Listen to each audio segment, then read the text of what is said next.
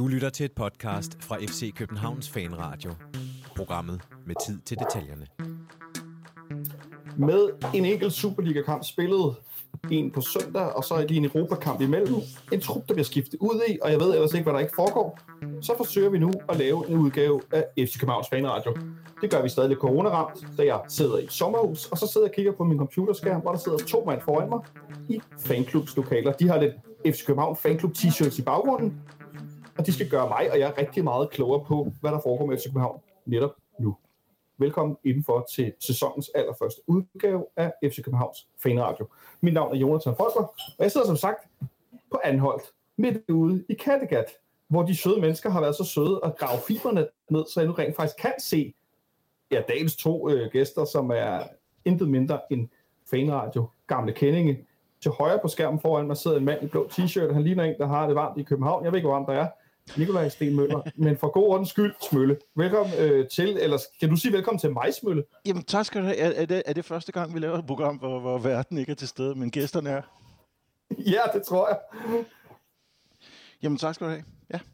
Det, var, det, det føles Jamen, som meget øh, lang tid siden, vi har siddet og snakket sidst over i øh, Nicolaj Ingemanns lejlighed for, øh, for at få, få pakket den sidste sæson ind og, øh, og smidt den ud. Ja, det, det var øh, en, en grå og lidt regnfuld øh, forårsdag, mens øh, solen lød vente på sig. Den er eddermame dukket op siden, skulle jeg helst sige. Øh, men til din, ved din side, der sidder en også gammel kending i fanradio-regi. Det er nemlig Samuel. Jeg har lovet bare at kalde dig Samuel, fordi jeg altid har sagt dit navn forkert. Så velkommen til, Samuel. Tak, tak. Det er New Year, New uh, Jonathan. Det er dejligt. Samuel, det er også, øh, der er ikke så mange, der hedder det, så, øh, så de burde, I burde nok kunne differentiere mig imellem uh, alle de andre. Ja, det, det skulle jeg mene. Øh, vi er jo selvfølgelig øh, samlet i den her online-version for at tale om Superligaens øh, første runde, specielt øh, kampen ind i parken mod AB, hvor jeg jo var på vej her i sommerhus. Jeg så halvdelen af kampen på min telefon i en bil, og så så jeg den anden halvdel af kampen på et færgeleje på min telefon, mens jeg var ved at smide kufferter op i en vogn. Så øh, jeg, jeg skal tilstå, at jeg er faktisk oprigtigt øh, nysgerrig efter at høre jeres analyse af kampen, da, da den er lidt øh, tynd fra min side, så jeg ved ikke så meget. Jeg skal, jeg skal øh, gøres klogere, ligesom vores lyttere. Øh, som sagt, så skal vi også tale om lidt øh, stort og småt øh, i det FC Københavnske univers. Øh, selvfølgelig kigge kig frem mod den her kamp i morgen mod Torpedo Plovdiv. Er det rigtigt udtalt? Det ved jeg ikke, om det er. Som er i rammer Nej. senere hen. Øh, Det er i hvert fald ikke i morgen, vi skal møde dem. Hvis vi skal møde Plovdiv, bliver det først næste uge. Nå, det er først næste uge, der kan du godt i morgen, se. vi skal spille mod Øh, øh, ja, Sordino fra, fra Hviderusland. Ah, men altså, undskyld. Det går rigtig godt. Hvis nogen var i tvivl, så er jeg på ferie. Øh, og så møder vi som sagt på, øh, på søndag Silkeborg inde i parken også. Øh, så der er nok at se til, men øh, jeg synes egentlig bare, at vi skal begive os ud i øh, dagens første emne, nemlig kampen mod OB. Godt. Vi spillede øh, mod OB i søndags i høj sol, som det så ud på min telefon i hvert fald, da jeg sad på vej øh, til Jylland i bilen. Øh, der var rigtig mange FC Københavner, der havde været samlet nede ved øh, Nordhavn på, øh, på, det, på det stykke dernede, hvor man kan bade. Så jeg så billeder af, at der var fyldt med hvide trøjer og øh, glade mennesker i solen. Øh, og så kan jeg jo starte med at spørge, siden jeg ikke var der. Øh, Samuel, var du i parken? Jeg var i hvert fald i parken. Det, øh, der, var, der var ikke nogen tvivl om, at, øh, at øh, jeg selvfølgelig havde prioriteret øh, første kamp i parken frem for øh, at ligge på et øh, all-inclusive hotel i, øh, i den nordlige del af Tyrkiet. Så jeg var i parken, klar og øh, forventningsfuld. Hvad var det for en øh, oplevelse at være tilbage? Øh, ikke helt uden coronarestriktioner, men, men øh, et sted, hvad var der? 13.000 og øh, 200 og noget, eller 300 noget tilskuere i, i et ikke fyldt parken, men øh, i hvert fald lydmæssigt, som jeg har oplevet, også et højdepunkt og et, øh, et feststemt øh, park. Ja, altså øh, egentlig øh, faktisk rigtig dejligt at komme tilbage til noget, hvor at, øh, restriktionerne var mere lempelige, end, øh, end de havde været tidligere. Øhm, jeg befandt mig selv på, på sektionen, og, øh, og der var ligesom ikke på samme måde de der øh, tribune øh, inddelere, og det der med... Øh, om det så nok ikke var med vilje, men, øh, men der var ikke en meters mellemrum. Der var øh, der stod øh, folk øh, tæt samlet og, og hyggede sig. Øh, eneste undtagelse var nok, at der var ikke et, øh, et kabeltårn oppe, øh, som sædvanligt. Øh, sikkert fordi, at øh, ligesom med, øh, man heller ikke må have dansegulv på, på baggrund af corona og sådan natklubber, så var det nok også for øh, sådan lidt præventivt og ikke op, opvildende sådan øh, lidt, øh, lidt øh, hård, øh, vild stemning. Men, øh, men Clausen havde alligevel på mærkværdig vis øh, indfundet sig øh, nederst på, øh, på sektion 12 med en øh, megafon. Så, øh, så der var nemlig noget stemning, og der var en, øh, en kabo på, og det gør altså rigtig meget. Det lyder super, super fedt. Det var sådan lidt, øh, lidt rundt om kampen, øh, men Smølle, øh, i forhold til, at vi så endte med at stille op med, med to debutanter i vores startopstilling, nemlig Camille Grabater, der er kommet til øh, fra Liverpool som målmand, og så vores ven David øh, Kocholava, tror jeg det udtales. Øh, Ja, det er sådan lidt mere i, øh, over starten, men det er Josholava eller sådan noget, ja. ja, jeg, jeg er altså gået med at bare kalde ham Lava indtil videre. Jeg tror bare, jeg kan valge at kalde ham David. Ja, eller David, det kan vi også gå med. Øh, med de to i startopstillingen, og så ellers en række gamle kællinger, som var blevet øh, strikket sammen til den her. Nej, gamle kendinge, øh, der var blevet strikket sammen i, i søndagens anledning. Øh, da du så startopstillingen, hvad for nogle øh, forventninger gjorde du så frem mod kampen? Ah, jeg synes jo, at det at modstanderne øh, havde set forholdsvis øh, overkommeligt ud i, i sidste sæsons afslutning, og jeg, jeg havde jo egentlig en, en forventning om en forholdsvis komfortabel sejr, trods alt. Øhm, også selvom det, det formentlig ville give nogle, øh, nogle øh, lidt børnesygdomme nede bagved, at skulle, skulle begynde at spille et, øh, et nyt forsvar sammen, mere eller mindre, øh, med Nelson ude og med, med, med to nye folk måske tre endda. Det, det kom så endda forholdsvis tidligt. Så det... Øh, ja, jeg, jeg, jeg havde ikke de store forventninger, men jeg havde da lidt, lidt større forventninger, end, end hvad vi endte med at få, øh, få serveret. Det, kan vi jo, det afslører vi ikke for meget her tre dage efter. At, øh, det var ikke lige helt efter planen, men måske var det heller ikke så langt fra, hvad man i virkeligheden burde have forestillet sig. Nej, Samuel, fordi det var nemlig en stor øh, cheftræner for FC København, som havde talt om før kampen, at vi skulle komme ud og men det vil man jo altid gerne være klar fra start, men virkelig komme ud og sådan skrue op for tempoet og energi og power og de her ting, som han, som Jes han øh, rigtig gerne vil have, hvis- den måde, vi skal spille på. Men øh, øh, hvor- hvordan synes du, det kom til udtryk, de her ønsker, i, i, i forhold til, at man blandt andet stillede med Nikolaj Bøjlesen, der lige var kommet tilbage fra, EM, øh, Rasmus Falk, der ikke har trænet det så længe, øh, sådan rent øh, ja, udtryksmæssigt. Øh, der manglede noget, øh, noget med øh, relation, relationerne imellem spillerne, hvilket gjorde, at, øh, at når man så kommer ud med, eller vi kom ud med et forholdsvis øh, aggressivt udtryk, så, øh, så skal det være ligesom afstemt i, i hele holdet, og der kunne man godt se, at, øh, at der var to nye spillere, og der var en, der ikke havde været med i preseason på grund af corona, og der var to, der, der øh, eller en, der også kom fra noget, øh, noget øh, EM-samling. Så det var ikke... Øh, det var ikke det, man gik og drømte om i hvert fald omkring det der med at se sådan et, øh, et sammenspillet hold øh, komme kom komme ud med et udtryk, som sagde, nu vil vi virkelig gerne vise, at, øh, at sådan den generelle sidste, sidste sæson øh, var ikke god nok, og man ligesom vil ud og modbevise, at øh, vi er altså øh, nogle spillere, der har niveauet, og også et niveau til mere end Superligaen. Øhm, og det kom ikke rigtigt til udtryk. Øh, sådan øh, i hvert fald tror jeg ikke, som øh, hvad Jes havde håbet. Nej, nej, og så, Ej, det, det, Ja, undskyld, jeg afbryder, men det, det, samtidig så ser vi jo selvfølgelig også nogle, øh, nogle gamle problemer, som vi efterhånden er ved at have vendet os til, så som, øh, så som at vi, vi, vi har en... Øh, nu, vi har snakket så meget om, om, om vores øh, forreste spidsangriber, men, øh, men vi må jo i hvert fald tage fat på en pussy ting ved hans, øh, ved hans status i truppen lige nu. Det er han vores ældste spiller, og jeg synes, man kan stadigvæk se det på ham. Øh, og desuden, at, øh, at vi har, nu nævnte Samuel de relationelle ting, altså vi har en, en højere kant, som ikke rigtig spiller sammen, som man egentlig kunne håbe på, at det gør, nemlig Pep Biel, som, som stadig er i en, i en situation, hvor han nominelt er højre angriber, og hvor han helt klart fungerer bedst, hver gang han trækker tilbage i banen og begynder at styre spillet dernede fra, hvilket så gør, at øh, Peter Ankersen lidt er overladt til sig selv over på, øh, på højre på højre sidelinje. Så det, det, øhm, det var på, på nogle måder var det, var det nogle nye øh, udfordringer, som vi, som vi stod med, og så på, på den anden side, så som nogle af dem var også temmelig velkendte.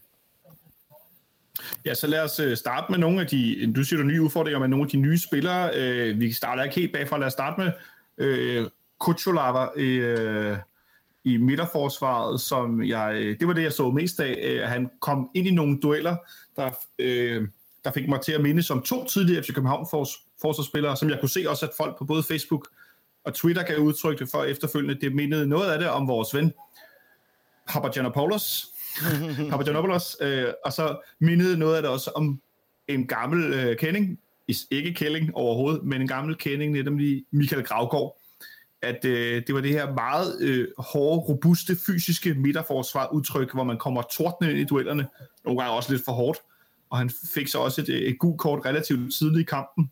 Der var diskussioner om efterfølgende, om hvorvidt han skulle have haft det i anden halvleg. Øh, en situation, der sætter sig i en del gange, jeg vil ikke sige, at det var helt mærkeligt, hvis han havde fået et gult kort mere. Det må jeg personligt indrømme. Øh, men øh, Samuel, hvordan synes du, at vores nye midterforsvar gjorde det ved siden af Nikolaj Bøjlesen, som han aldrig havde spillet med?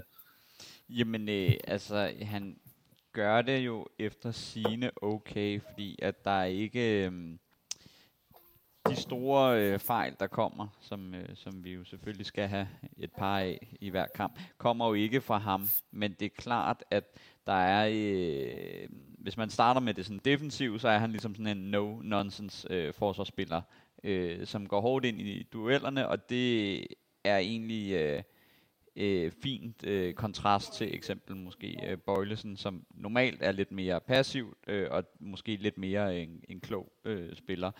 Øh, men, øh, men, men i de øh, i de offensive situationer. Der kommer nogle gange, hvor han egentlig faktisk ligger nogle, øh, nogle gode bolde, øh, sideskift, men der er også en del situationer, hvor at han ikke ved, hvor han så skal spille den. Det vil sige, at han ender med at smide en lang bold op mod øh, ja, sådan noget som Darami, hvor at øh, han ikke har sådan nogen chance for rigtig at arbejde med de bolde. Så det, det er tydeligt at se, at der er noget med, med sådan det, det relation, relationelle omkring, øh, hvor han skal gøre bolden. Fordi det var meget, meget tydeligt at se, at de gerne ville have, at han havde bolden frem for øh, Bøjlesen.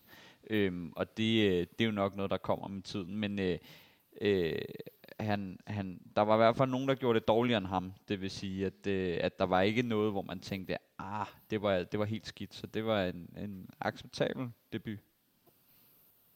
Ja, du nikker, Smølle. Ja, ja, jeg synes, at selvom jeg ikke synes, at han spillede en fantastisk kamp, så synes jeg, at man kunne se, at han er en, en, en fremragende forsvarsspiller. Ret tydeligt. Øhm, det som er, at det, der, der må komme nogle, øh, nogle øh, små fejl op. Det, det, det, det udbrød øh, sig så mest i, øh, i de her gul kort situationer øh, og gul kort mistænkelige situationer. Og så, øh, så synes jeg heller ikke, at han ser super overbevisende ud ved, ved det første mål, så, hvor vi kommer bagud, og det kan man jo så se på den måde, at, øh, at han ser en lille bit smule øh, forvirret ud i situationen, men så på den anden side, så er det jo heller ikke en situation, som i virkeligheden burde være en stor målchance, når han er så langt ned mod baglinjen, som han er. Så der, det, det, det er jo ikke ham, der kommer til at stå i første øh, skudlinje, når vi, når vi lige kigger på det, på den lidt uheldige episode der. Nej, for lad os, øh, lad os bare gøre det, fordi det leder os til en anden debutant, nemlig Camille Grabater, som vi hentede i, i Liverpool her for ikke så lang tid siden, der må, som jo er også et velkendt navn i Superligaen, kvæg hans to sæsoner som første målmand i, i Aarhus for AGF. En målmand, som jeg personligt var lidt overrasket over, vi hentede kvæg beløbet, han kostede. Det forlyder, at han har været en temmelig dyr herre. Øh, men øh, ikke så overrasket i den forstand, at han jo er en gammel kending for, for PC side. Han har jo været med til at lege ham to gange. Øh, jeg har hørt andre, jeg ved også andre i, i fanradio-regi er, er meget begejstret for ham, men øh, jeg må indrømme, at jeg er lidt, lidt loren og da jeg så så det der 1-0-mål, Samuel, så kunne jeg jo ikke lade mig at tænke, det der, det ligner jo, hvad vi har set Sten Kødebust og Kalle Jonsson lave. Hvorfor skal vi så hente 20 mål, hvis han laver det samme? Øh, ja, altså ud, ud fra, øh, fra, øh, fra, hvad kan man sige, det man så fra ham i weekenden, så, øh, så var det egentlig meget det samme. Øh, hvis man lige starter med, han var øh, forfærdelig ringe med fødderne, øh, altså som i virkelig, virkelig dårlig, øh, og der var rigtig mange bolde, der røg ud over sidelinjen, eller øh, simpelthen øh, uden, øh, uden adresse. Og det første mål der, der øh, altså, han, han, han er for lille i målet. Han dækker simpelthen ikke målet nok. ironisk nok. Øh, ironisk nok, når han øh, endda fremstår som en lidt, øh, lidt større fyr end de andre. Så man kan sige, øh, det han leverer i den her første kamp, øh, gør jo, som også du også refererer til, øh, til en, øh, en, en dyr øh, Kalle Jonsson eller Sten Grødebus nummer to. Men det jeg så også kunne se, det var, at der er noget mere øh, lederskab, eller noget mere øh, tilstedeværelse omkring ham, øh, sådan når man ser ham på, på banen, som jeg i hvert fald måske godt kan, kan give noget, noget, noget mere stabilitet på, øh, til forsvaret på længere sigt. Øh, fordi der ligesom er øh, en, en lidt mere, øh, jeg anser ham som en lidt mere dominerende herre, hvor at, øh, at Kalle, og især øh, Sten Grødebus, måske ikke som sådan, selvom de er verbale i, i deres måde at, at kommunikere på, så er der bare lidt mere, øh, ja, hvad, hvad kan man sige, der er et eller andet om, om aura omkring ham, øh, uden at gøre ham til et eller andet øh, øh, legende, men noget, hvor at, øh, man kan se, at når, når han er der, så bliver der, så er der noget, noget engagement, og der er noget, øh, noget vilje omkring det at, at forsvare, øh, og det tror jeg på, på den lange bane øh, kan være godt, og så er det måske klart, at at han er måske lidt øh, nervøs i første kamp, øh, eller et eller andet naver. Det kan jo bare være, at, øh, at det var det. Men, øh, men ikke, ikke noget øh, opløsende indtil videre i hvert fald. Det tror jeg også, at det er noget sommerrustenhed her. Jeg må indrømme, jeg er overhovedet ikke øh, nervøs omkring hans, øh, hans evner. Jeg synes, det vi så fra ham i, øh, i AGF i sidste sæson, det, det var tilpas stærkt til, at øh, ham har jeg ret stor fidus til at øh, han kan blive en rigtig god målmand. Og, øh, jeg mener, han var ikke, han var ikke engang den værste med fødderne den aften. Vi, var, vi sad på øverse, og jeg var ved for, for udspark fra ham øh, med Renne i OB-målet i hovedet hele tiden. Så øh, det, øhm, det, gætter, det gætter jeg på var et spørgsmål om lige at skulle, skulle komme i gang. Så, så dårligt husker jeg ham på ingen måde som, øh, som, øh, som fodboldspiller fra AGF i hvert fald. Så øh, 1-0 nede i parken. Øh, der var ikke buen på det tidspunkt, men det virkede godt nok lidt... Åh, skal vi nu til det her igen? Øh, det er sommer, øh, nogle, øh, en del har formodentlig ferie og er hjemme i København, og bliver så øh, i byen og ender til fodbold, og solen skinner og tjuhej. Man kan drikke fadøl, fordi man ikke skal tidligt op næste morgen, og så kommer vi bagud første halvleg mod, mod OB. Øh, vi skal ligesom starte forfra, nu den her skid, skodsæson sidst var, skal være slut tidligt bagud, lidt opgivende. Det er ikke fordi, vi skaber så mange chancer, men så øh, får vi alligevel vendt det i en situation, hvor at, øh, at OB også appellerer for frispark. Øh, den kan vi jo tage meget kort. Jeg må indrømme, jeg synes godt, det kunne være, være, være dømt, det her frispark, i forhold til, at at vil han lige drejer hovedet og kigger på Mathias Ross og ser, hvor han er, og så banker han ind i ham. Er det for, øh, som gammel fodboldspiller, Samuel, er det for tyndt? Mm, øh, ja, nej, jeg vil, jeg vil sige, det er egentlig fair nok, fordi det der ligesom er med, det er, at bolden er, er, er forholdsvis langt fra, øh, fra spiller, øh, fra situationen, hvor det sker. Øh, det er jo nok egentlig mere, vurderingen her skal være omkring, øh, om øh, Vilcek øh, løber efter bolden og ikke ser spilleren, eller at han er, ligesom aktivt går ind og, og screener ham. Det er jo egentlig sådan lidt det, der skal definere det, fordi hvad, hvad, hvad jeg selv så, så er øh, bolden er simpelthen så langt fra situationen, at at, at gør Vilcek noget med, øh, med overlæg, så, så er der klart frispark. Øh, men det er jo så nok her, at dommeren vurderer, at det er to spillere, der løber og kigger efter bolden, og øh, at, de, at Vilcek så bakker mere end ham, og derfor er det en, øh, en forsætlig hændelse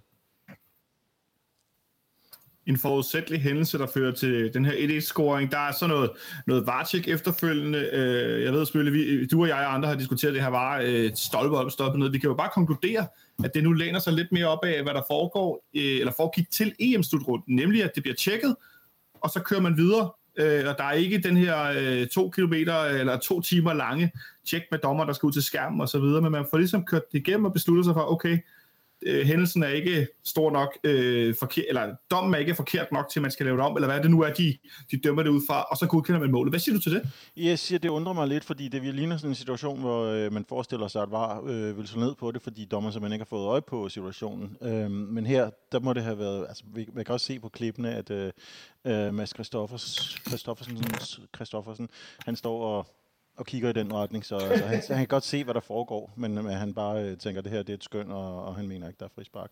Og så får det lov til at, og så får det lov til at stå. Men det, der var der i hvert fald et længere tjek i gang, så en eller anden form for grænskning er foregået. Jeg må indrømme, jeg forstår det ikke. Jeg synes, der er klart frispark. Ja, der altså, er vi jo så på linje, det kan jeg godt afsløre. Øh, Øh, men det vinder i hvert fald med en 1-scoring. ja, det og kører så, i baggrunden, øh, han får ordentligt skub og ryger på røven. Det ser faktisk meget morsomt ud. Men, øh, ja. Men altså, som jeg, som jeg sagde til en af mine Ja. venner, at det, det positive ved det her, det er jo, at, øh, at selvom der kommer vartjek, så får man jo faktisk, øh, man jubler to gange i gennemsnit per mål. Det vil altså sige, at en 5-0 sejr vil fremadrettet føles som en 10-0 sejr. Så, øh, så, så sådan øh, for endofinerne i hjernen, så, så kan det jo godt være en positiv ting, at man, øh, man jubler to gange. Man jubler, når målet kommer, og så venter man lige, og så jubler man igen, når, den bliver, når, når kampen bliver fløjtet i gang igen. Ikke? Det er jo øh, det er win-win. Jeg har jo ellers øh, både læst og øh, fået påskrevet, at man altså ikke kan juble, når der var, fordi man står og venter. Men jeg skulle hilse at sige, at jeg kunne, hvis man ser højdepunkterne igen også, at da øh, målet ligesom bliver 100% øh, anerkendt, der bliver altså jublet. Det kan man høre også øh, øh, på den anden side af en, en tv-skærm. Så øh, helt umuligt er det i hvert fald ikke. En 1-1-stilling, der holder til pausen, og så var det som om, at øh, den gode gamle hårdtør, den havde været fremme i, i, øh, i, i omklædningsrummet, øh, Smølle, fordi spillerne kom derud med noget mere fart og energi, skulle jeg så sige. Ja, det, jeg ved ikke, om det var øh, Mohamed Darami, der sad forrest, da, da der blev tændt op. Øhm, fordi, fordi han kom der for, for alvor øh, stormen ud. Han er jo ved at score til, til 1-1, der undskyld til 2-1, lige inden at, øh, at han faktisk scorer til 2-1. Det er, øh, det er ham, der får sat hele den der, den der situation i gang, hvor, hvor OB bliver nærmest væltet bagover. Ved at trække ind og, øh, og tager det der spark øh, sådan fra ja, cirka en 10 meter ude, og øh, godt taget af Renner, så, øh, så, så, bliver så, så kommer han så ind igen, og han scorer. Så får han øh, scoret i en situation, hvor et, øh, førnemte Mathias Ross står noget på flade plader, Samuel. Han kommer banken ind og tager løbet. Rasmus Falk får lige snittet bolden. Og så var der ikke nogen, der var i tvivl om, der var var eller ej. Der blev i hvert fald bare jublet igennem. Øh, vi talte før om, hvordan det var at være tilbage i parken. Var det lidt af den der, øh, den der knist, vi havde i, i mesterskabsspillet i slutningen af sidste sæson i forhold til, at der var energi? Øh, ja, altså, altså den, den energi, jeg så målet fra, det var, øh, da jeg stod nede i køen og købte popcorn, fordi jeg tænkte, at, øh, at, at vi kommer aldrig stærkt ud til pause. Så, så det, det var også en af de gode oplevelser, ikke? at stå der i køen, og så, øh, og så stå og juble med alle de andre, som også ærger sig over, at man ikke stod på tribunen, da der blev scoret.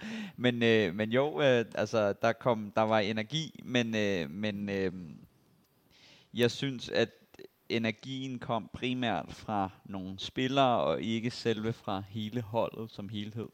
Øhm, så, øh, så, så man kan sige, det er jo hvordan man, øh, man, man, man tolker det, men der er i hvert fald nogen, der måske nok mere har fået, at, øh, at nu skal du lige brænde igennem, og så øh, ellers så øh, skifter vi, ikke? Øh, men det var klart, at, øh, at alt sådan øh, kreativt, det var det kommer øh, eller kommer fra øh, primært Darami, fordi at han egentlig har, øh, så kan man sige, som en af de eneste på, på dem, der starter inden, øh, evnen til at sætte en mand øh, en mod en. Øh, så, så det er jo nok der, energien også kommer fra, ikke? Altså, vores første målscorer kan selvfølgelig også sætte en mand ind mod, hvis man får lov til at skuffe ham om kul, men, men på, den, på den normale måde. Øh, Samuel, du, du nævner det her med energi, og det er nogle spillere. Kan du ikke prøve at øh, nævne nogle flere spillere, som var dem, der gjorde den forskel, som, ja, som resten ikke gjorde? Mm, jo, altså man kan sige, at altså, der, er jo, der er jo både i energi i, hvad man, hvad man bidrager til sådan rent, øh, hvad kan man sige, spilmæssigt, og så er, der, så er der sådan det, man ligesom ser på banen. Altså man kan sige, Falk øh, spiller jo egentlig ikke en, en sådan helt øh, vanvittig god kamp, men han har faktisk øh, noget som så sjældent øh, en øh, sidste fod eller en fod med øh, to gange i en kamp, hvilket ikke er noget, øh, der sker særlig meget for ham. Øh, og så synes jeg, at... Øh, at øh, Lea bidrager godt med noget, øh, med noget fysik øh, på banen og noget sådan øh, presence, øh, tilstedeværelse. Øh, og så egentlig også øh, primært, øh, da, især øh, da Kevin Dix kommer på banen også, øh, der, der kommer noget, noget energitilførelse, øh, som, som ikke særlig mange af de andre spillere har. Øh, og det står lidt i kontrast til... Øh, en spiller, jeg i hvert fald sådan gerne vil, vil rante lidt omkring, og det er vores kære anfører, Carla Seca, øhm, som jeg ikke synes øh, bidrager med, med nok til holdet. Øh, meget energi, men meget spildt energi. Øhm, og det, øh, det synes jeg lidt øh, hæmmer de andre. Øhm, da, da, han, da mange af de andre spillere omkring ham skal bruge energi på ligesom at rydde, rydde op efter det, de bolde, han smider væk, og de, øh, de positioner, han øh, placerer sig i. Og så, øh, så vi, vi laver nogle få udskiftninger der i, i starten af anden halvleg, øh, eller ikke starten, men, men 20 minutter i anden halvleg, vi sætter netop Kevin Dix ind i stedet for Victor Christiansen, og så sætter vi Jens Dage ind i stedet for Pep Biel, og så går der et par minutter, Smølle, og så, altså nu sad jeg lige og så det nogle gange før, hvad er det for et clusterfuck af 2-2 mål, vi får givet Kasper Kust, der bare hjerner bolden ind? Det er jo helt vanvittigt. Ja, det, det er som om, at øh, der bliver sådan hvis man, hvis man ser volleyball, ikke? Altså, så man laver det der med at spille, læg, læg bolden lidt til ro, øh, spille den over den anden side, lægge den op, og så, øh, og så er der en, der kan smashe. Og det, det var lidt det, vores forsvar gjorde for Kus der. Det var øh, stille og roligt, så forberedte det den perfekte situation til, at han kunne få, få, få udlignet. Det var torske dumt. Jeg, jeg manglede lidt ord for det. det, det men det var meget elegant den måde, de holdt den inde i målfeltet på, sådan, så han kunne få spillet chancen så stor som muligt. Jeg ved ikke, hvad der sker. Ah, det... Det, det, det, jeg ved ikke, om der, der er stoffer involveret. det er simpelthen så sløjt. Øh, øh, det er bold, der ikke bliver clearet, bold, der ikke bliver clearet, og jeg ved... Men nej, det var det... ikke... Det var, det var simpelthen bare, det var simpelthen bare ringe, og det er den slags, øh, det er den slags øh, ting, der gør, at øh, øh, om han så ja, er irriteret eller ej, så bliver Jes Torup nødt til at konfrontere, at vi har nogle defensive problemer, fordi der simpelthen bliver begået for mange fejl og for mange kaotiske situationer, øh, der opstår for mange kaotiske situationer. Og det kommer ikke til at gå væk af sig selv, og i hvert fald ikke, hvis, øh, hvis interviewerne holder op med at spørge om det. Nej, altså jeg må også Nej, byde, det... byde ind her og sige, at det, det er, det er, altså nu, nu kan jeg se, at Jes Torup er ude og, og brokse over, at der er for meget eller for, for stort et fokus på, på sådan det defensive. Men det er øh, horribelt, øh, at vi slutter sidste sæson med øh, altså at lukke ja, tæt på to mål ind per kamp. Øh, og vi starter sæsonen sådan her, og det er på det er ikke på, på mål, hvor man, man står tilbage og siger, wow, det her, det er, det er angriberen, eller det er det hold, man spiller mod, som kører en rundt og, og, og spiller en øh, helt, helt flade. Det er simpelthen bare fejl på fejl på fejl på fejl. Og det fortsætter, og det fortsætter, og det er jo måske egentlig derfor, at, man, at den stemning, man kommer hjem fra parken med, ikke er Nå, men det her, det var en kedelig 0-0, og vi giver ikke noget væk. Øh, vi skaber heller ikke så meget. Det er fint. Nu har vi øh, første del af, af planen på øh, styr på det, det defensive. Men det er ikke sådan, det fremslår. Vi øh, skaber ikke særlig meget offensivt, og defensivt, så er det, så er det virkelig, altså, det gør og igen, ikke? Altså, det er, det er, øh, altså, øh, Peter Ankersen, der, der småsover i mange situationer. I den her situation er Kevin Dix, der clear en bold Øh, han klirer den ikke engang øh, ud af feltet, han klirer den direkte tilbage ind omkring midtercirklen, hvor at øh, Seca vælger at smide bolden tilbage i feltet igen, så Kasper Kusk kan sparke den ind. Ikke? Og når vi så har øh, vores klogeste eller bedst spillende forsvarsspiller med erfaring og øh, der, be, der tager røde kort, altså så er det, så føler man virkelig, at det er, jeg har det sådan lidt, jeg føler lidt, det er ligesom den der, øh, der kommer hver nytårsaften, øh, hvad hedder den, 90 års fødselsdag? Yes, same procedure. Same procedure, year. ikke? Altså, der, er, der, var, der var ikke noget, hvor man tænker, okay, nu kan jeg kan se, jeg kan se ting, vi ikke så øh, sådan, hvis man kigger over helheden med sidste sæson. Det var simpelthen bare det samme øh, lort, for at sige det mildt. Det er same procedure as last year, James, og jeg skal love for, at det er det også øh, på den måde, at de nærmest ser lige så beruset ud, som James han ender med at være i 90 års fødselsdagen, øh, øh når tre-fire spillere får gøjlet bolden ind til Kasper Kusk, og så står den 2-2. Men beruselsen vokser blot fire minutter efter, hvor den kære Nikolaj Bøjlesen, som kunne hjælpe med ikke nogen hård spiller, får stemplet ind på en OB'er for fuld power, og så følger der rødt kort. Eller hvad? Det vil jeg da sige, der er. Er der nogen, der er uenige? Nope. Nej, det er soleklart rødt kort. Det er alt for, alt, alt, alt for voldsomt og uhemmet.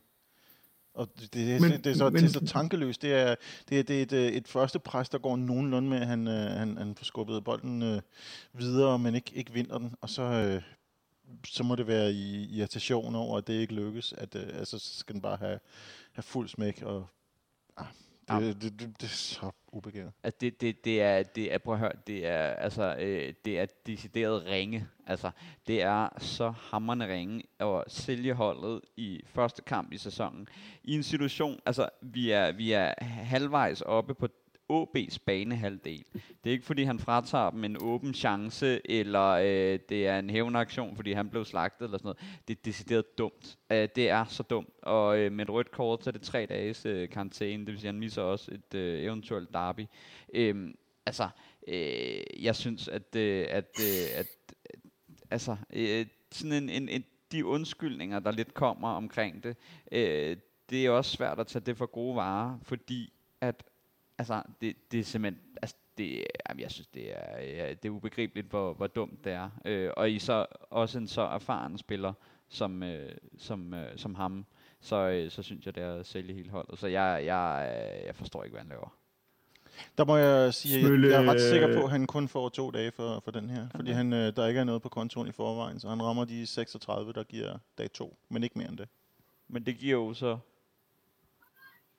vi har en udkamp imellem os. Vi har, OB, vi har nu. OB det er 1. rigtigt, ja. august. Det er rigtigt. Så er han med mod Brøndby. Men øh, Smølle, efterfølgende for Jes Torup sagt, at han, han mener, at der er bold imellem. Jamen, Men, men no, det er nogle af de ting her, der gør, at jeg sad og var så... Der, da, vi, da vi rundede sæsonen af sidst, og sagde, at jeg, at jeg simpelthen jeg havde mistet troen på, på Jes Torup. Og det, det, det må jeg jo sige, det, jeg har jo ikke fået den igen. Øhm, jeg, forstår ikke mange af de ting, han siger. Fordi det... Nej, det jeg synes, jeg synes, at sige, at han, han, han tror, der er bold imellem, og så, så hun købet øh, står ved det, i stedet for at sige, ja, nu kan jeg jo egentlig godt se, at øh, det ikke var tilfældet. Jeg, jeg synes sgu, det er uværdigt. Ja, og, og det er, øh, altså, hvad, hvad PC har af sådan, øh, øh, sådan, hvad kan man sige, en, en sådan øh, verbal tilstedeværelse i de interviews og, og de øh, udtalelser, han har givet. Øh, så lidt har Jes Torup. Øh, altså det er, det, er, det er både ting omkring sådan øh, det, det spilmæssige forståelse omkring, at der er bare soleklart rødt kort her, og der skal han bare sige, at det var dumt, det, det Nikolaj Bøjelsen gør, og det, det er noget, som en så erfaren mand skal vide. Og så er der i de der situationer i sidste sæson, hvor at han siger omkring, at, øh, at det, det her det er en mellemsæson, øh, og det er, det er ikke, øh, nu skal vi lige spille holdet i gang og sådan noget der. Altså det er jo øh, bullshit. Altså det er som om, at, der, at, at han tror, at han har overtaget øh, Silkeborg IF eller sådan noget der, og at han skal øh, klare sig igennem, og øh, alt der sker her, det, øh, det er fejl og sådan noget der. Jeg, det er, altså jeg er også, øh, jeg er godt træt af ham, og det er fordi, han ikke giver en en mulighed for ligesom at sige, øh, Øh, at tro på tingene og have den der øh, i medierne, fordi det er jo egentlig der, man måske primært hører ham, at, at, hvor han slår igennem og siger, at vi skal vinde, og det her det er for dårligt, og øh, ligesom øh, sætter hårdt mod hårdt. Øh, så jeg er godt træt af ham også. Altså, jeg vil ønske, at jeg ikke blev nødt til at spørge om de her ting, og det er ikke, fordi jeg har lyst til at fokusere på dem, men det er jo også same procedure. Vi fortsætter med, at man vil ud og dominere fra start, og man vil gerne have et, et sit forspring, mens Midtjylland og, øh, og Brøndby spiller det her øh, Champions League-kval, øh, selvom vi også skal spille øh, Conference League-kvalifikation. Øh, men det der med at komme godt i gang og få en masse point på kontoen til at starte med, men det er de samme vage forklaringer, det er de samme øh, undskyldninger og det ene og det andet. Øh, det, det, jeg må sgu indrømme, jeg bliver også lidt træt. Øh, der er så heldigvis øh, mulighed for at rette op på det allerede øh, i morgen, i den her Conference League kvalifikationskamp. Øh, men altså, det, det er sgu noget, øh, det er noget skidt. Øh, så er vi så en mand i undertal. Bøjlesen gået med bøjet hoved, og han får skrevet senere hen, øh, efter han har, har synket spyttet og, og sovet på det, at han, han var for ivrig. Det tror jeg gerne. Jeg tror, han er frustreret, hvis jeg skal være ærlig at sige. Jeg tror, han er frustreret over, at han spiller ud af position, og jeg tror, han er frustreret over, at han spiller i en gruppe spillere på et hold, der bare ikke fungerer. Han har lige været sted med landsholdet i en måned, hvor tingene bare står snor undskyld mig, fucking lige, og tingene bare spiller, alle ved, hvad de skal, alle ved, hvad deres rolle er, og så kommer han ind på sådan et hold, hvor det på alle mulige måder sejler. Ikke at det er en undskyldning for ham, men jeg tænker lidt, der er nogle mekanismer, der spiller ind der. Øh, så øh, en mand i undertal det sidste stykke tid i kampen. Åbi skaber, som jeg husker det, to store chancer. Et hovedstød til allersidst for helt fri position, der heldigvis bliver hættet lige på Grabata, og så en bold, der bliver pareret, øh, den vil blive skubbet ind ved, ved den forreste stolpe. Og så ender kampen 2-2. Samuel, du sagde, det var en, øh, en flad følelse at gå hjem med. Hvad med dig, Smølle? Hvad var det for en følelse, du gik med fra, fra kampen? Det var en velkendt følelse. Det var en velkendt følelse fra sidste sæson simpelthen. Øhm, og det var en følelse af, at øh, det skal, vi, skal, vi, vi, vi skal have dårligere modstandere ind i sidste sæson, for at kunne, øh, for at kunne begå os i toppen. Fordi det kommer ikke til at fungere. Ikke, øh, ikke hvis der bliver, ikke bliver foretaget nogle andre ting på det her hold, og, og der bliver og organisationen af det bliver, bliver for det første mere solid, og for det andet mere, øh, mere målfarligt. det, det, det, det halter jo i begge ender af banen, det kan vi se, fordi det er, ikke, ja. det er jo ikke en god kamp. Selv, selv hvis vi ikke øh, spiller usikkert øh, mange steder, det, vi spiller mod en modstander, som vi bør slå. Det er der ikke nogen tvivl om. Overhovedet ikke. Øhm, og det er scoret to mål mod dem, hvor øh, det ene øh, rent faktisk øh, blev scoret på en legitim måde. Det, er jo, det, er jo, det burde jo være, være nok, men det er jo ikke et udtryk for, at vi spiller en, en stærk offensiv kamp heller. Altså den, øh, der kommer til, øh, der kommer til, øh, der går enorme faser af den kamp. Det er nærmest kun lige slutningen af, af, af første halvleg, måske de sidste kvarter første halvleg, både, både før og efter, og det, det, det mål, de kommer foran på. Og så i starten af anden halvleg, at, at det for alvor fungerer. Men, men det er også øh, det er sådan lidt stykke også i forhold til, hvad vi i virkeligheden burde se for en, øh, øh en dominans, om ikke over 90 minutter, så i hvert fald noget, der ligner. Ja, og det, det, det der i hvert fald tydeligt er, det er, at der er ikke noget øh, klart og tydeligt koncept, øh, som der har været med, med, med, med tidligere trænere omkring, at øh, der enten er en øh, specifik opstilling, øh, nogle specifikke nøglepositioner, som, som, hvor man kan se her, der, der sker noget med den her spiller, eller her på banen, der har vi en, øh, en god tilstedeværelse. Øh, og det defensive, det har ikke fungeret i, ja, det er jo vel så for at sige, siden han startede. Øh, og det offensive er øh, tandløst, og øh, er lidt bundet af, at, øh, at øh, vores kære Kamil Vilcek er en goalgetter, og det er han egentlig god til. Øh, men, men, men han bliver ikke bragt i situationer, hvor han får de chancer for eksempel at blive øh, Superliga topscorer, som han kunne.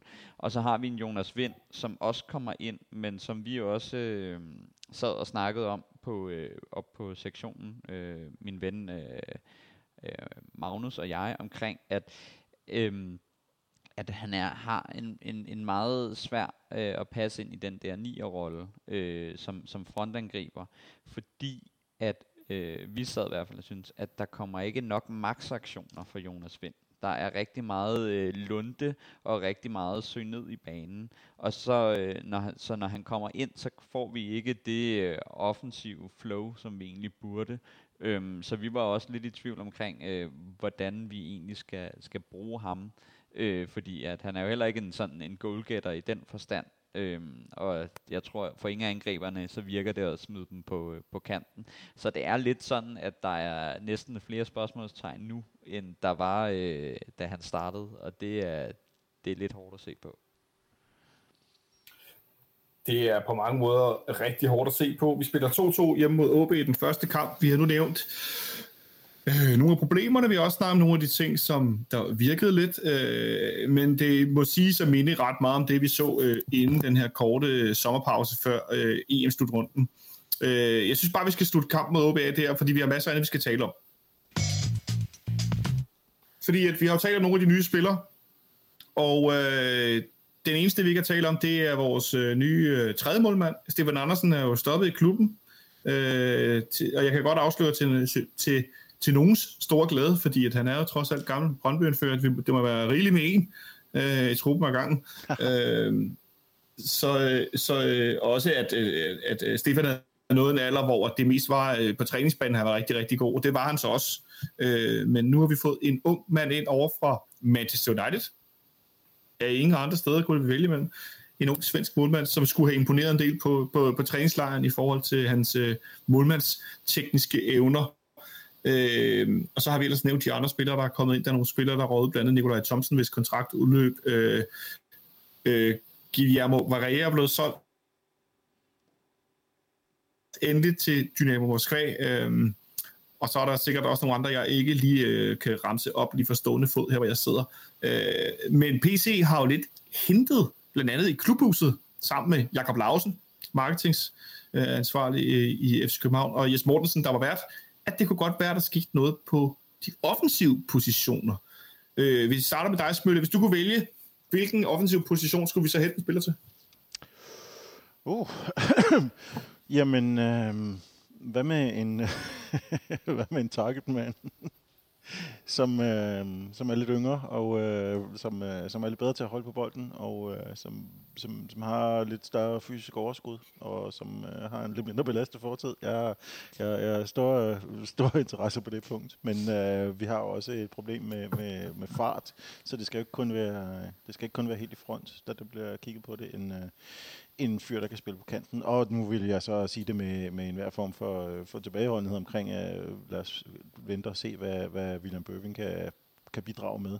Men, øh, men en, en, endnu en hurtig kantspiller til at supplere der ramme er også øh, en, en ting, man måske kunne få brug for på et tidspunkt. Så med, med til topangriberen, der ved jeg jo godt, hvem Smøller refererer til. Det er jo uh, Simon McKinnock, vi skal have ind i folden her, som, uh, som passer perfekt. Uh, noget fysisk present og en, en, en stor fyr. Um, så det han er, er kommet rigtig godt i gang i den nye sæson med St. Pauli, så, så det tror jeg desværre er, er urealistisk. Sige? Hvad er det, han, hvad er det, han hedder ham, James Bond-skurken? Er det Jaws? det synes du, det ligner. Meget stor, Frankenstein-agtige. Ja, det er, det er en hård sammenligning mod, mod en af dem, men øh, det, ja, det er måske ikke helt ved siden af. Uh, nej, men det er i hvert fald interessant, at, at det jo øh, lyder som om, at der godt kan ske noget på den, øh, på den position, som vi jo også har talt om øh, både i dag og også tidligere, at øh, det fungerer ikke helt på, i, i vores offensiv, selvom vi på McGrady vis bliver med med at score en masse mål. Victor Fischer slet ikke i kampen anden dag. Øh, det synes jeg også, man skal bide mærke i. Det kan, han er småskadet, men han er jo i truppen, han er slet ikke på banen. Øhm, øh, så der er i hvert fald masser af muligheder for, at der stadig kan ske noget. Øh, ja, Samuel? Ja, altså det der jo ligesom er med, det er jo, at man har sådan en, en, en, en, en, en, en, en trup, der ikke rigtig hænger sammen, fordi man har en masse spillere, som stadig er i klubben, og som, som skal træne med, men som ikke kommer til at spille. Øh, og det er jo sådan lidt det, at man har... Øh, man har øh, i hvert fald en af vores øh, keeper, som egentlig er tredje keeper, øh, som ikke kommer til, men som kommer til træning, og det kunne eksempel være Sten Grødebus. Du har øh, en, øh, en Pierre Bengtsson, som som er øh, som nok ikke kommer til at, og, og, hvad kan man sige at deltage meget. Øh, som jeg også lige kan se nu, så er øh, Bartolets er ikke en del af 23-mandstruppen øh, til vores kamp i morgen heller. Det vil sige, der har man også to spillere, som er, som er fyldt. Og det der så lidt er med, at, at henter man en, en, en targetspiller, så står man til gengæld med at sige, godt, så har du Kamil Vilcek, og du har Jonas Vind, og vi spiller altså kun med en øh, sådan topangriber i, i det system, jeg spiller med, hvor to af dem så ligesom skal, skal degraderes til bænken. Og det er igen, øh, jo, det ville da være fint med Vilcek på bænken, men, men, men, men hvad skaber det så sådan trupmæssigt, at, øh, at øh, han måske rører helt uden for truppen, og Jonas Vind bliver, jamen, hvor, hvordan man skal spille ham. Så jeg synes, der er virkelig mange ting, som... Øh, som er kritiske omkring, øh, hvordan man får, får skovlet det her sammen. Også omkring, hvad der skal ske med, øh, med Peter Ankersen, efter øh, Kevin Dix er kommet. Fordi Ståle har jo altid omtalt Peter Ankersen som en, øh, en, en bak, der helst skulle spille, øh, spille en kamp hver dag. Øh, og det kommer han jo nok øh, mindre til nu, når, når Kevin Dix er der. Og omvendt med, øh, med øh, hvad der skal ske med, med Bøjle og... Øh, og, og det show, om han skal spille øh, bak eller, eller midterforsvar. Det er et, øh, et transfervindue, der er åben en hel del endnu, og jeg tænker, der kommer til at ske rigtig meget, før, øh, både ind og ud faktisk, før at, øh, at det lukker for, for FC Københavns vedkommende, fordi der er der, som du er inde på, det er sådan lidt en gammel trup, der vil blive transformeret over til en anden spilstil og en anden træner og en ny sportsdirektør i forhold til, hvor det, hvor det kommer fra. Men ja, Bartolets, der ikke er, er med i, i truppen til kampen i, i morgen, øh, Victor Fischer, der slet ikke er på banen den anden dag. Øh, altså, jeg, jeg synes, der er mange ubekendte, øh, de der tre målmænd. Øh, nu er Oviedo skadet, Pierre Bengtsson, der kommer tilbage. Pludselig, Pierre, der pludselig spiller til EM, selvom han i første omgang helt blev udtrædet, så blev nogen skadet med alligevel og fik spilletid i en, i en del kampe. Øh, så der er mange muligheder endnu. Øh, jeg synes, vi skal gøre os lidt vent. Øh, vi må vente og se, hvad der sker, øh, fordi der, der kan nå at ske så vanvittigt meget på det punkt. PC virker som en mand, der har gang i, i telefonen i hvert fald, fordi at, der skal nogle... Der skal nogle spillere ind og nogle spillere ud, og så skal jeg lige huske at nævne, ikke at vi skal håne eller noget, men Andreas Bjelland er jo også nu øh, er en færdig spiller i FC København. Han har lejet ud til Lønby øh, den her sæson, hvor hans kontrakt udløber næste sommer, og øh, jeg må tilstå, at det Andreas Bjelland lavede sammen med øh, Dennis Vavro i den ene sæson, det var verdensklasse. Eller det var det ikke, men det var på et højt, højt niveau, og på et højt, højt Superliga-niveau.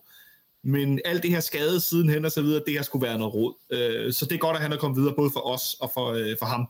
Men jeg tror bare, at vi skal lukke den ned der, så må vi følge det løbende og se, hvad der sker, fordi jeg tror, der kommer til at ske ting, i, altså, ja, fra dag til dag i forhold til vores, øh, vores trupstatus. Thanks for tuning in to FC Copenhagen Fan Radio. You're listening to Atiba Hutchinson. Ah, det er altid lidt øh, trygt på en eller anden måde at lytte til Atiba Hutchinsons stemme. Det kan godt være, at jeg altid nævner det, men jeg bliver sgu så glad. Nå, øh, vi skal spille i morgen mod noget, jeg fik kaldt et helt forkert navn. Vi skal ikke spille mod Torpedo Plovdiv. Vi skal spille mod øh, Torpedo fra Hviderusland. Øh, vi har tidligere spillet mod Barte Borisov. Det kan nogle af jer sikkert godt huske. Klubben har også delt nogle fine øh, klip fra, at vi vinder en vild 3-2 kamp ind i parken øh, tilbage i 2010. Øh, men øh, altså, vi kan jo godt tilstå, vi er jo ikke ligefrem eksperter på hvide russisk fodbold. Eller er der nogen af jer, der har læst op hele natten på hvide russisk øh, fodbold, eller hvordan står det til? ja vi, vi, vi, vi prøver at læse uh, Torgils uh, meget informativ artikel omkring det, og så kan man Jeg har- gengive derfra. Jeg har mest brugt krudt på at sidde og se, se videoer fra deres ejere, øh, det der traktorfirma, eller et traktor er det ikke, det er, det er tunge, tunge mine- og industrikøretøjer. Øh, Belas, som klubben er opkaldt efter, og som er den nationale, trak, øh, igen ikke traktor, men nationale køretøjsfabrik, som, øh, som skyder penge i klubben, og som desuden er øh, en flok øh, værre som er gode venner med præsident Lukashenko. Men der kunne vi jo også selv, øh, hvis, hvis økonomien skrænder herhjemme, FC, øh, FC Audi København. Jeg ved ikke engang, om vi har en national øh, køretøjsfabrik her i landet. Men, Jeg vil hellere... men, Øh, men nej, jeg, jeg ved intet om, øh, om, øh, om selve holdet. Øh, det, det må jeg, jeg ved, at øh, deres, deres træner har gjort Barty Borisov til, til mester for, øh, for nogle år siden, men det er vist også i, øh, i Torkilds udmærkede baggrundsartikel på, øh, på, på FCK.dk. Så, så det er nok i virkeligheden den, man skal henvende sig til. Alt hvad jeg ved er, at de blev nummer tre i den hvide russiske liga sidste sæson, og de har ikke hjemmebane i returkampen, fordi man ikke kan spille i Hvide Rusland for tiden på grund af deres øh, demokratiske underskud og tendens til at bortføre øh, fly med, med systemkritikere ombord. Og øh, derfor, derfor har vi selvfølgelig en, en voldsom fordel i den henseende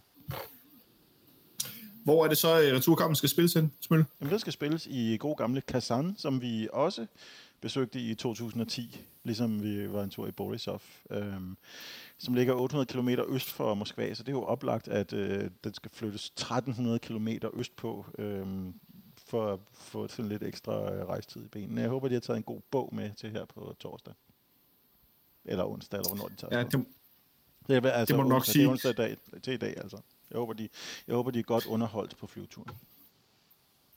øh, men øh, noget andet, man kan læse om på fck.dk om den her kamp, det er interview med Jes Torup. Alene overskriften Torup før Torpedo, synes jeg er helt fantastisk. øh, Torpedo. han skal sige, ja, Torpedo. Øh, det kan være, at han fyrer den af øh, med fuld knald. Ja, I hvert fald så får han sagt, at vi skal forbedre os fra i søndags. Det kan intet menneske med, med øjne være i, i opposition til, men han får sagt sådan her. Hvordan vi blander kortene i morgen, det må tiden vise, men vi har en bred og stærk trup, hvilket også er vores mål. Jeg vil dog ikke rotere fra kamp til kamp, bare for at rotere. Og ligegyldigt om vi roterer eller ej, så er kvaliteten det vigtigste for mig. Og der skal vi klart forbedre os fra den seneste kamp. Det, det, altså, det er noget selvmodsigende i mine ører. For det første så siger han, at han ikke vil rotere bare for at gøre det. For det andet så siger han, at vi skal forbedre os fra den seneste kamp. Og det ligger jo op til, at man skal rotere. Øh, så øh, med tanke på, at vi også spiller søndag mod Silkeborg, Samuel, tror du så, vi kommer til at se, at der bliver roteret lidt? Også i forhold til nye spillere, der er kommet ind og så videre. Første kamp er rust og tunge ben. Øh, jeg vil håbe, at han roterede, fordi at, øh, altså, øh, hvis, hvis vi kigger på, på niveauet i den, i den øh, russiske liga, og kigger, hvor de ligger nu, og nu var jeg altså lige inde og finde den, de ligger altså, de ligger nummer 10 med 19 point efter 16 kampe. Øh, og bare sådan, altså førerholdet, som jeg overhovedet ikke har lyst til at udtale, de har 40 point efter 14 kampe. Øhm, øh, øh, så er det et hold, som øh, hvis man lige skal sådan prøve at sammenligne niveau med Superliga og, og den, øh, den hviderussiske, så er det jo et, et første divisionshold på niveau, øh, hvor de ligger nu. Det vil sige, jeg vil da håbe, at man i hvert fald som, øh, som første, så stiller man med, øh, med øh, Bøjle, fordi han selvfølgelig ikke kommer til at spille i weekenden. Men så tror jeg også godt, ja. at, at, øh, at, øh, at man vil øh, prøve at, at blande det lidt mere. Det vil sige, at måske en, øh, en Bøving øh, og øh, en lettere kamp eksempel, måske at starte med, med Kevin Dix, øh, og, øh, og ligesom prøve at, at få, øh, få nogle af de spillere ind, Jonas Vind forhåbentlig også starte inden, øh, som måske er, er kommet lidt senere i gang. Øh, og så, øh, så kunne det også være, altså jeg tænker i hvert fald Dix, øh, Dix og Stage, og så om man måske kunne finde på at spille med, øh, med Marius øh, inden, fordi at han måske skal have lidt, øh, lidt kampetræning i benene inden øh, weekenden. Det kunne også være en, øh, en mulighed. Så jeg tror lidt, det er sådan, at der bliver roteret, men nok måske mest på de pladser, som også øh, kan roteres tilbage på til, til næste kamp. Altså jeg vil jo sige, at øh, uh, Torp siger, at han, uh, han ikke vil rotere bare for at rotere, men det kan han jo også uh, roligt sige. Altså han, han skal jo heller ikke rotere for at rotere, han skal rotere for at, uh, for at bruge sin trup, og for at, uh, for at finde ud af, hvad, hvilke kvaliteter, der måske gemmer sig rundt om den, som, uh, som ikke kommer til at folde sig ud, hvis uh, han bliver ved med at spille med det samme hold. Uh, det, så det er en sådan lidt underlig tom, uh, lidt underlig tomt argument at bruge. Altså han, han ville formentlig ikke på nogen måde komme til at rotere unødvendigt, medmindre han begyndte at for eksempel at køre Victor Nelson i stilling til at skulle øh, spille resten af efteråret, når, hvis alle ved, at han bliver solgt om en uge inde på, øh, inde på kontorerne øh, i, i D-tribunen. Det vil være det eneste eksempel, jeg vil kunne nævne på at rotere, bare for at rotere. Øh, han skal selvfølgelig rotere for at, øh, for at få for aktiveret truppen, og for at få set, om der er mulighed for at forbedre vores spil, også mod Silkeborg i weekenden. Fordi det her, ja, det, det, det, det, undskyld, det her, det her det er bare en kamp, hvor, hvor, hvor vi er så store favoritter, og skal være så store favoritter mod et hold på, på så forholdsvis lavt niveau, at øh, det, det bør ikke være en stor risiko at, at rotere spillere til den her trup. Det ville det være, hvis han begynder at rotere mod for eksempel Silkeborg. Men jeg tror altså, at det her hold, der vil vi blive overrasket over, hvor meget bedre Silkeborg er om tre dage i stedet for. Og så øh, også, nu nævner du Victor Nelson, som jo har været rygtet til Crystal Palace blandt andet, og til, til noget fransk fodbold også, øh, men at han jo også er karantæne i, havde det i søndag, så har det igen mod Silkeborg, så det vil også være noget, noget spøjs noget at sætte ham ind. Øh, det er lidt svært at gøre sig klog på så tidligt i sæsonen i forhold til, øh, til rustne øh, ben og så videre. Vi kan godt begynde at så gætte på en startopstilling. Øh, Samuel for sagt Kevin Dix, øh, Øh, blandt andet, øh, og, nogle, og Jens Dage kunne starte inden, øh, i forhold til at måske heller ikke at køre spillerne helt flade her i starten. Der er kamp hele tiden. De skal også lige have lov til at komme op i, i tempo. Øh, men så kan vi jo lige så godt bare lige øh, skubbe en lille smule fremad, og så tænke, at I for begge to givet udtryk for, at Silkeborg er bedre hold.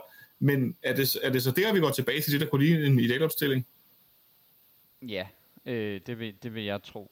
Øh, jeg vil tro, at... Øh, Øhm, at, øh, at, en, øh, at en spiller som Jonas Vind øh, godt vil kunne få kampen her, men ikke vil kunne øh, starte inden i, i, i Silkeborg, øh, så man eksempelvis med han og hans skader får bygget ham langsomt op, og man ved, øh, som man måske tidligere ikke har været så god til med, at en kort sommerpause og et EM og spillere, der har tendenser til at skade, at man skal bygge dem stille og roligt op. Og der tror jeg også, at man ligesom vægter at sige godt, man kan prøve mere af i morgen, end man kan mod Silkeborg. Så det er der, man ligesom går tilbage til det, man vil kalde for stærkeste opstilling på, på nuværende tidspunkt. Så ja. Så altså, øh, uden at taske alt for meget langhalm på en, en kamp mod modstandere, som vi kan læse os til på fck.dk, hvordan eventuelt er en klub, som vi ikke rigtig ved, og så en situation, hvor der kan være enormt meget rotation, selvom man ikke gør det for at rotere, men at gøre det alligevel, hvis man bliver bedre. Øh, så tror jeg egentlig bare, at vi skal prøve at gætte på et, et resultat i forhold til, at der er ikke nogen tvivl, om vi skal gå og vinde den kamp. Smølle, hvad siger du, kampen i morgen? Ja, altså vi kommer jo aldrig til at holde et clean sheet, men jeg tror, vi kan vinde kampen 4-1. 4-1 simpelthen. Ja, det kunne da være dejligt at få tæsket nogle mål i kassen. Et clean kunne også være rart, men det har jeg heller ikke de store forventninger til. Hvad siger du, øh, Samuel? Jamen, jeg, jeg, jeg, var, jeg er også lidt deroppe, at jeg, jeg kom til at tænke på den øh, kamp. Var de øh, islændinge, eller den vi vinder 5-0 i parken, hvor at øh, Kodro laver hat Det er lidt den der vibe, jeg, jeg nok får mig i morgen. Hvem var det mod? Øh, hvor Stjernen. Stjernen, ja, hvor Roerslev også laver assist her 3. Det er lidt den vibe, jeg får, så jeg går også med 5-0, og så selvfølgelig, at vi lukker mål ind, så det bliver 5-1. ja. I er dejligt positiv. Jeg tror, vi vinder 2-1. Sådan. Ja. Men det er jo heller ikke så øhm. dårligt resultat mere, det, men det kommer vi til. ja, ja, præcis, det kommer vi til. Yes, fordi at, øh, vi skal også lige vende lidt af hvert, inden vi lige kort også kigger frem mod søndag mod Silkeborg. Øh, det er nemlig sådan, at øh, mod Silkeborg, der øh, er der også åben på både øvre og nedre B. Altså hele sektion 12 er åben, og det er den blandt andet, fordi at vi nu er nået til et punkt, som klubben har skrevet på fck.dk her i eftermiddag. Der er simpelthen under 500 ledige sæsonkort tilbage på sektion 12. Øh, og det er... Øh, imponerende, vil jeg først sige. Øh, og de skriver blandt andet om, at det, det er altså nu, man skal få købt sig et sæsonkort eller et, et øh, abonnement til sektion 12, hvis det er, man vil kunne komme ind på sektionen til Derby eller europæiske kampe eller andre store kampe. Vi har også snart en kamp i FC Midtjylland inde i parken. Fordi der er simpelthen bare ved at være pakket med folk, som gerne vil komme der fast. Øh, nu i stedet for at spørge Samuel, der står der, så vil jeg hellere spørge dig, Nicolaj. Du er gammel i går i FC København regi og i parken i det hele taget. Hvad siger du til den her eksplosion af en udvikling øh, Endetribunen med, ja, hvad skal vi sige, de yngre fans af FC København, øh, ikke familiesabyen, men sådan i mellemgruppen, de, øh, den, har, den har taget sig.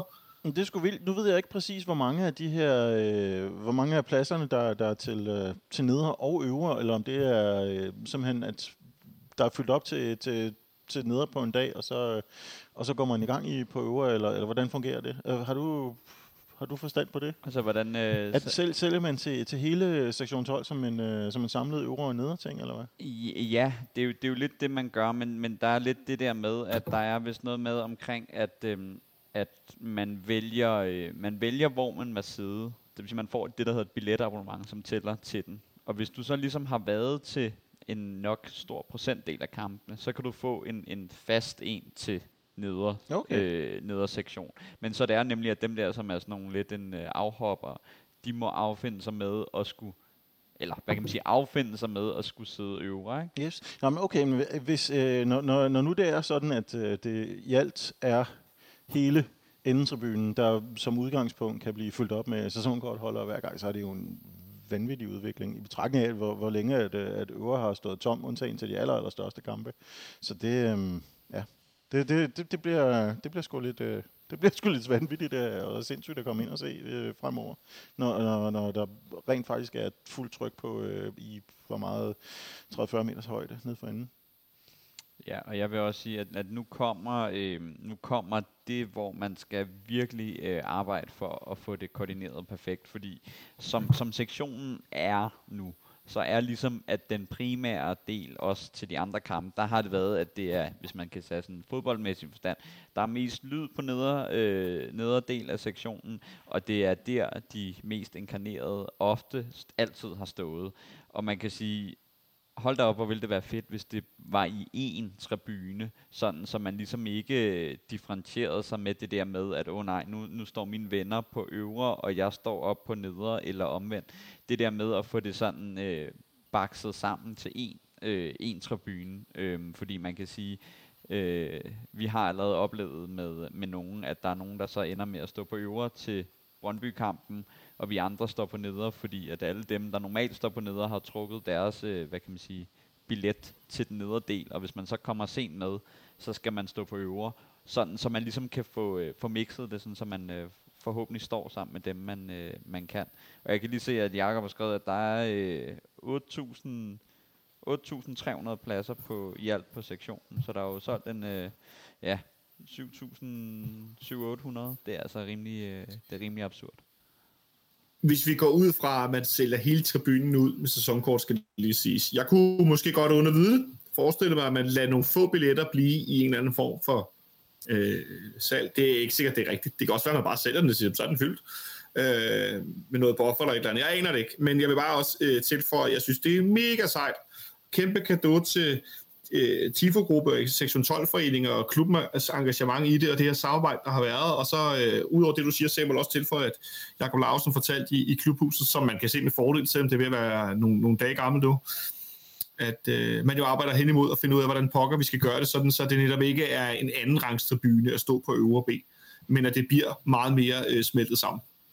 Ja, og så er der jo egentlig sådan den, den sidste ting, fordi man kan sige, når der kommer det der, øh, og det har jeg jo også spurgt øh, kære Jakob om øh, på et tidspunkt på Twitter, det der med at vide, hvilke, hvilke personer, der lige pludselig gør, at, øh, at sektionen, sådan, øh, hvad kan man sige, sæsonkorttal er steget så, øh, så næsten øh, eksponentielt her øh, de sidste par sæsoner, omkring det der med, om det så også bliver lige så øh, engagerede fans, de nye, der er kommet med, øh, eller om man måske eksempel ser sådan noget som sådan noget øh, meget klassisk, sådan noget dækningsprocent, altså at den bliver lavere, at man måske godt kan se, at sådan at mange køber det på baggrund af de store kampe, men måske har svært ved at snige sig ind til en øh, til sådan en, en, du ved, en Silkeborg øh, i december i, i minusgrader. Øh, så forhåbentlig så bliver det sådan et, at øh, fordi der kommer så mange, så bliver det ligesom sådan et, øh, et trækplaster på, at man, man føler, man bliver nødt til at møde op hver gang. Øh, men det, det, er jo, det er jo det, man glæder sig til at følge med i, hvordan det kommer til at gå.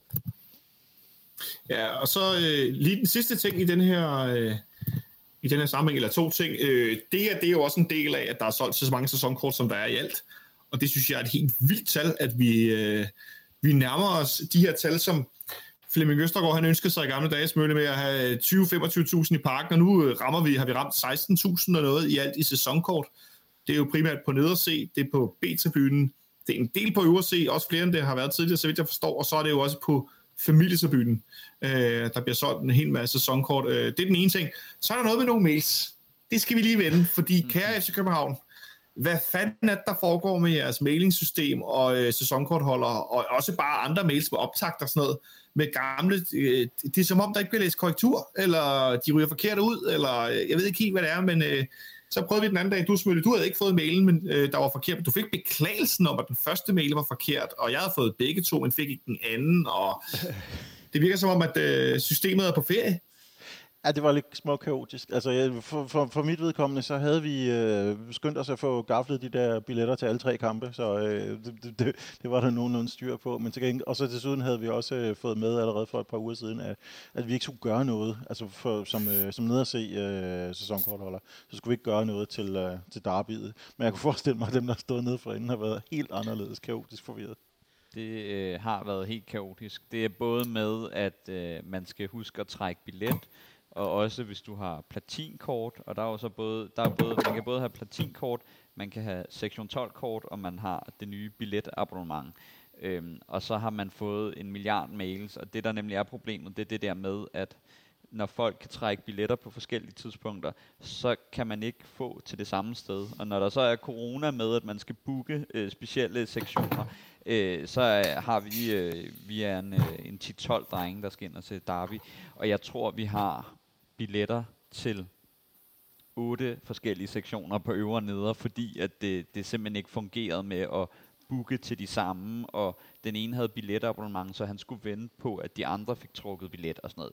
Det, hmm. det kan godt ramme lidt uh, backfire lidt med den der med, at folk tænker, uha, det er bøvlet at komme ind og se en kamp, hvis man skal tværkoordinere så meget. Som jeg forstod på min gamle ven Henrik, en af dem i Nipsestat, øh, som er øh, på nede at se sammen med mig, men øh, hans, hans øh, søn er med, med de øh, unge på, øh, på B. Han havde den fornøjelse af at købe eller sikre billetter via vennelisten og kunne få til alle sine venner, men ikke til sig selv. Så han var ligesom nødt til at finde et andet sted at, øh, at slå sig ned, fordi han var havnet i en, anden, i en eller anden gruppe, så, så det ikke kunne lade sig gøre at, at hente sin egen billet, selvom man gjorde det til, til alle andre. Det, det øh, ja, ja, ja, Ja, det, det, var, det var lidt små kaos. Jeg går ud fra, at der bliver pillet ved det i løbet af sæsonen, hvis, øh, hvis det bliver ved med at have noget med restriktioner og mangel på, på faste pladser at gøre. Ja, fordi det, det positive, hvis jeg skal bare være lidt optimistisk her, er jo, at vi heldigvis nærmer os et punkt, hvor at hvis corona øh, de gider slappe af, og folk bliver vaccineret, så vi ikke bliver smittet med det, eller det er i mindre grad og så videre, så restriktionerne også til fodboldkampe er mindre, så kommer det ikke til at være så meget det her råd, fordi så har du en billet, og så har du et sæsonkort, eller så, så kommer du ind, og så er der ikke noget fis med noget, fordi det, det, det, det, det der er problemet lige nu, at, øh, at det er også de her begrænsninger. Så det satser jeg der kraftigt på, at vi nærmer os meget snart, sådan så at vi ikke behøver at øh, hverken øh, gå op i det ene eller andet. Men derfor så skal de her mails stadigvæk øh, fungere lidt bedre, så øh, det ved, og det ved, men sådan er det jo med sådan nogle ting. Dem, der ved det allerbedste og tænker mest over det, det er jo dem, der sidder ansvarlig for det, for de synes, det er det aller værste. For os er det jo bare noget, der sker i vores, med vores fritidsinteresse, men for dem er det det, de laver rent faktisk, når de er på arbejde. Så jeg kunne forestille mig, at der er nogen, der er rigtig, rigtig træt af det system, endnu mere end vi er. Øh, nå, det var også bare en lille tanke, fordi jeg synes, det er noget et punkt, hvor at det var ved at være lidt for bizart. Øh, vi venter lige kort. Øh, ja, Samuel, inden vi går videre til Silkeborg, hvad så? Ja, øh, det var egentlig bare, at, øh, at det der er det fede med, øh, med, med så mange øh, solgte sæsonkort, det er jo også, at det kommer til at skabe den der sådan lidt øh, FOMO, øh, fear of missing out, øh, og den der med, at hvis man skal ind og se en kamp øh, i parken, så øh, kan man ikke se den på sektionen mere, og så føler man ligesom, at nu øh, bliver man nødt til at vælge en anden tribune, sådan så man kan få den ene tribune. Øh, så det gør jo også, at det virkelig avler øh, sådan noget med, at så er, er det noget, folk hører om. Og også sådan, når man følger med i udlandet på de der øh, Dortmund og Old Trafford og sådan noget med, hvor der ligesom, der er næsten allerede fyldt til hver kamp, så det betyder også, at den der efterspørgsel bliver endnu større, fordi resten af byen skal også ind og se den kamp, så man ligesom siger, okay, nu vil jeg bare gerne ind og se kampen, fordi at jeg gerne vil være en del af den stemning, der er der. Og den kommer der altså, når der kommer de der plus 20.000 på kontinuerligt til hver kamp, så kommer det også lige pludselig sådan, at så når de andre i byen skal det, så skal man det også selv, ikke? Ja, så, så kommer der den der buzz også til kampene. Når vi når 18-20.000, så er lyden den er anderledes inde i parken. Så er der hele tiden den der, øh, ja, det der lydtæppe nedunder af nogen, der det behøver ikke at være sang eller trommer eller sådan stemning på den måde, men bare det der konstante lydtæppe med bund, bunddecibel, det simpelthen er hævet, når man når 18-20.000. Og hvis bare vi kan nå derhen til Superliga-kampe, som ikke nødvendigvis er mod ja, AGF, Brøndby eller FC Midtjylland, mm. så synes jeg, vi er nået rigtig langt. Nå, øh, til sidst, inden vi får plapret os helt tørre i munden, jeg sidder her med lidt... Øh, jeg har, nej, jeg har ikke med Gina Tonic i mit glas. Øh, så så øh, skal vi lige vente den der kamp på søndag mod Silkeborg, fordi den øh, ligger jo så i, i slipstrømmen af kampen i, i Europa i morgen. Den er heldigvis også på hjemmebane, men øh, der forventer I lidt, at vi er tilbage i fuld startopstilling. Jeg ved ikke, om I egentlig bare skal glide lidt elegant hen over den, øh, eller hvad I siger. Det må næsten være op til jer to. Det er jer, der har set at spille mest den anden dag. Hvad, hvad forventer du, Smølle? Øh, jeg forventer en... Ja, det, det, jeg ved ikke rigtig, hvad jeg skal forvente af Silkeborg, fordi øh, alt, hvad jeg i virkeligheden har hørt, er, at de, øh, at de spillede en hederlig kamp mod, øh, mod Sønderjysk. Øh, og jeg, jeg så ikke noget af den jeg er sikker på, at øh, det, det, var, det var hyggeligt for alle, der var mødt frem. Den, øh, den endte åbenbart 0-0, så det virker som om, de er et forholdsvis pasningssikkert og forholdsvis solidt hold, der, der er kommet op. Og øh, de, de kan jo ikke være helt dårlige. Så vidt jeg, jeg kan ikke engang huske, om det var dem eller Viborg, der var den første division, men de, har i hvert fald, de var i hvert fald sikre på at rykke op med, med rigtig lang tid tilbage. Så jeg, jeg, har, jeg har en vis forventning om, at øh, de er sikkert ganske hederlige. Jeg tror ikke, det bliver meget hverken sværere eller, eller nemmere end mod OB i virkeligheden. Ja, og det er sådan, øh, det er sådan øh, måske afspejler meget godt det, det OB-hold, vi også mødte, øh, at det er, det er øh, hvad kan man sige, unge, eller forholdsvis unge, solide øh, danske fodboldspillere, øh, som, som kommer på det hold. Og sikkert med måske lidt det, øh, som, som vi måske ikke har så meget af, lidt, lidt sådan øh, lidt agerighed, og lidt øh, måske man kan måske ikke øhm, sådan øh, sige, men, men det der med, at de vil gerne ud og vise sig, og gerne øh, vise sig frem i parken, og gøre alt for at spille den bedste kamp. Øh, og det er måske lidt det, vi har savner for nogle af vores spillere, hvor de måske på en anden måde er mere mættet i den måde, de ligesom har vist sig frem på, hvor her, der tror jeg også, det bliver ligesom, øh, hvad kan man sige, øh, fuld fart øh, frem af banen, og så øh, kan de måske godt tabe øh, 5-0, men de kan også øh, lige så godt øh, øh, kører også rundt, hvis vi ikke øh, spiller op til vores, øh, vores bedste. Øhm, men, i, men igen, øh, forhåbentlig øh, kunne jeg godt se til den Silkeborg-kamp, øh, at der måske øh, kunne være en... Øh, måske har været en øh, kommet ny spiller ind imellem, øh, kunne, være, kunne være oplagt, fordi man når også til et punkt nu, hvor øh, man er i gang med Europa og godt i gang med Superligaen, så forstærkningerne, de, øh, de skal også øh, stille og roligt til at trisse ind nu heraf. Øh, jeg læste mig til den anden dag, øh, Silkeborg spiller den her kamp mod Sønderjyske på hjemmebane, som sagt, ender 0 men Silkeborg har simpelthen 808 afleveringer. Det er jo øh, nærmest sådan øh, Barcelona peak under Pep Guardiola. Det er helt, helt vildt, at man kan lave så mange afleveringer, og så stadigvæk kun have øh, et skud på mål. det var jo også, det var måske lidt mere ligesom Spanien sådan i de kedeligere perioder, deres, deres, deres sejrstog, sådan omkring 2013 ja. styk, da det var ved at sådan gå lidt i stå. Altså, det er, jo, det er jo faktisk fuld, fuldstændig vanvittigt, det du bringer op der, fordi de har, de har 8, 806 afleveringer, og de næste, der har øh, anden flest afleveringer, det er Brøndby med 483. øhm, øh, det, er jo, det er jo faktisk øh, fuldstændig absurd. Det er jo helt sindssygt, altså, men de kom åbenbart ingen vejen. Nej, jeg så heller ikke kampen, øh, tak for det, fordi det lyder sat hernede med kedeligt. Men øh, en kamp, vi skal gå ud og dominere øh, mod en oprykker, uanset hvad. Øh, så øh, nu får I helt gratis, uden den store analyse, lov til at øh, byde på, hvad, hvad kampen slutter. Så kan du få lov at starte den her gang, Samuel. Ja, det er jo sådan en, øh, sådan en dobbelt øh, betting. Jeg går hjem og spiller på det bagefter, fordi når man siger noget, så skal man gå med det. Men øh, den, øh, den vinder vi øh, stensikkert øh, 4-2. Der var de to mål igen, ja. lukket ind. Hurra, ja, ja. hurra. 4-2. Jeg, halv, jeg halverer den lige. Jeg, øh, jeg tror som sædvanligt aldrig, at vi kommer til at holde øh, målet rent igen. Men, øh, men på den side tror jeg heller ikke, de scorer mere end, øh, mere end et mål, når, når de var så når de var så utræfsikre. Øhm, jeg tror, at der bliver der bliver skudt lidt ind mod øh, Zodino, øhm, og jeg tror, at det bliver en 2-1 sejr. Måske 3 nej, 2-1 sejr. Skal vi bare sige 2-1 sejr. Og så, øh, så bliver det nogenlunde tilfredsstillende. Men øhm, vi har svære ting på vej.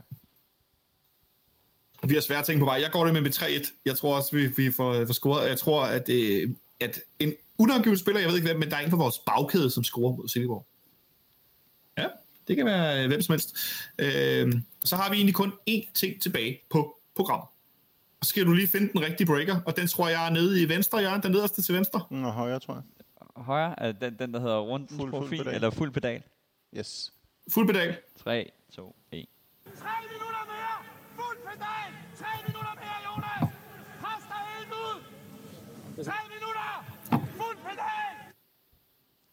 Når jeg hører Jacob Næstrup sige præster hele ud, så tænker jeg altid på, at han, er sådan tyk, han står med sådan en kæmpe tandpastatube, han sådan trykker på, og som, som er Jonas Vind, som sådan... Øh, og så spiller han rigtig godt. Og vi er Aalborg sidste forår. på i den henseende. Det er godt. Øh, jeg tænker på tandpasta. Okay. Øh, Smølle, du har tre minutter. Kør. Ja, ja, ja jamen, jeg, jeg, er jo, jeg bliver jo træt hver gang, at der, der kommer en, en regelændring, som udelukkende er for, for det første at ændre en regel og sige, nu har vi været kreative og tænkt på, på noget nyt og fundet på noget genialt, og, og, så, og så tænker man så lidt om, og så tænker man, alt det her, det er jo kun for at, at have flere kampe og mere content og, og flere, flere reklameblokke at vise. Jeg, jeg er sur og utilfreds over, at man har afskaffet reglen om udbanemål i fodbold, fordi jeg synes, det var en nem og transparent tiebreaker, der gjorde, at man ikke behøvede at spille øh, ekstra halve timer i tid og utid, og bare kunne få det overstået og få, øh, få vundet. Og så desuden var det jo noget, der gjorde kampene ufatteligt spændende, og desværre også på en dybt ubehagelig måde. Vi kan vel alle sammen huske øh, Champions League i 2019, hvor stakkels, øh, stakkels Tottenham, øh, undskyld, stakkels Ajax tabte øh, 3-2 til, til Tottenham og øh, røg ud, og så, så havde vi den der ubehagelige situation med, med, med, med Liverpool og Barcelona, hvor det stod lige, og Ja, det, det, var, det, var, det var frustrerende, men guderne skal vide, at det var spændende, og den mister vi nu, hvor øh, det er fuldstændig lige meget, om man vinder 1-0 øh, hjemme og 3-2 ude. Man skal stadigvæk i, eller og taber 3-2 ude. Man skal stadigvæk videre til, øh, til forlænget spilletid, og så eventuelt strafsparkskonkurrencer. Så vi får, vi får flere øh, lange kampe i, øh, i parken og på udbanen, det er der ikke nogen tvivl om. Og det er jo fint nok, hvis man godt kan lide bare at se mere fodbold, men jeg synes, det er dumt. Jeg synes, det er tåbeligt, og jeg synes, at øh, det, det, det er simpelthen for indlysende, hvad pointen er med det her, og det er, at, øh, at der skal bare leveres mere stof til, øh, til rettighedshaverne. Jeg kan ikke lide. Kunne man øh, forestille sig, at det fik animeret nogle hold til at angribe noget mere, for ikke at ryge ud i forlænget? Måske, men jeg kan jo ikke se noget problem i, at, øh, at man skulle øh, angribe, eller noget, noget, noget, indpræ, en, en, en udpræget incitament til, at man skulle, man skulle angribe mere, fordi man vil jo stadigvæk øh, gøre sig sårbar over for mål, om man så spiller hjemme eller ude.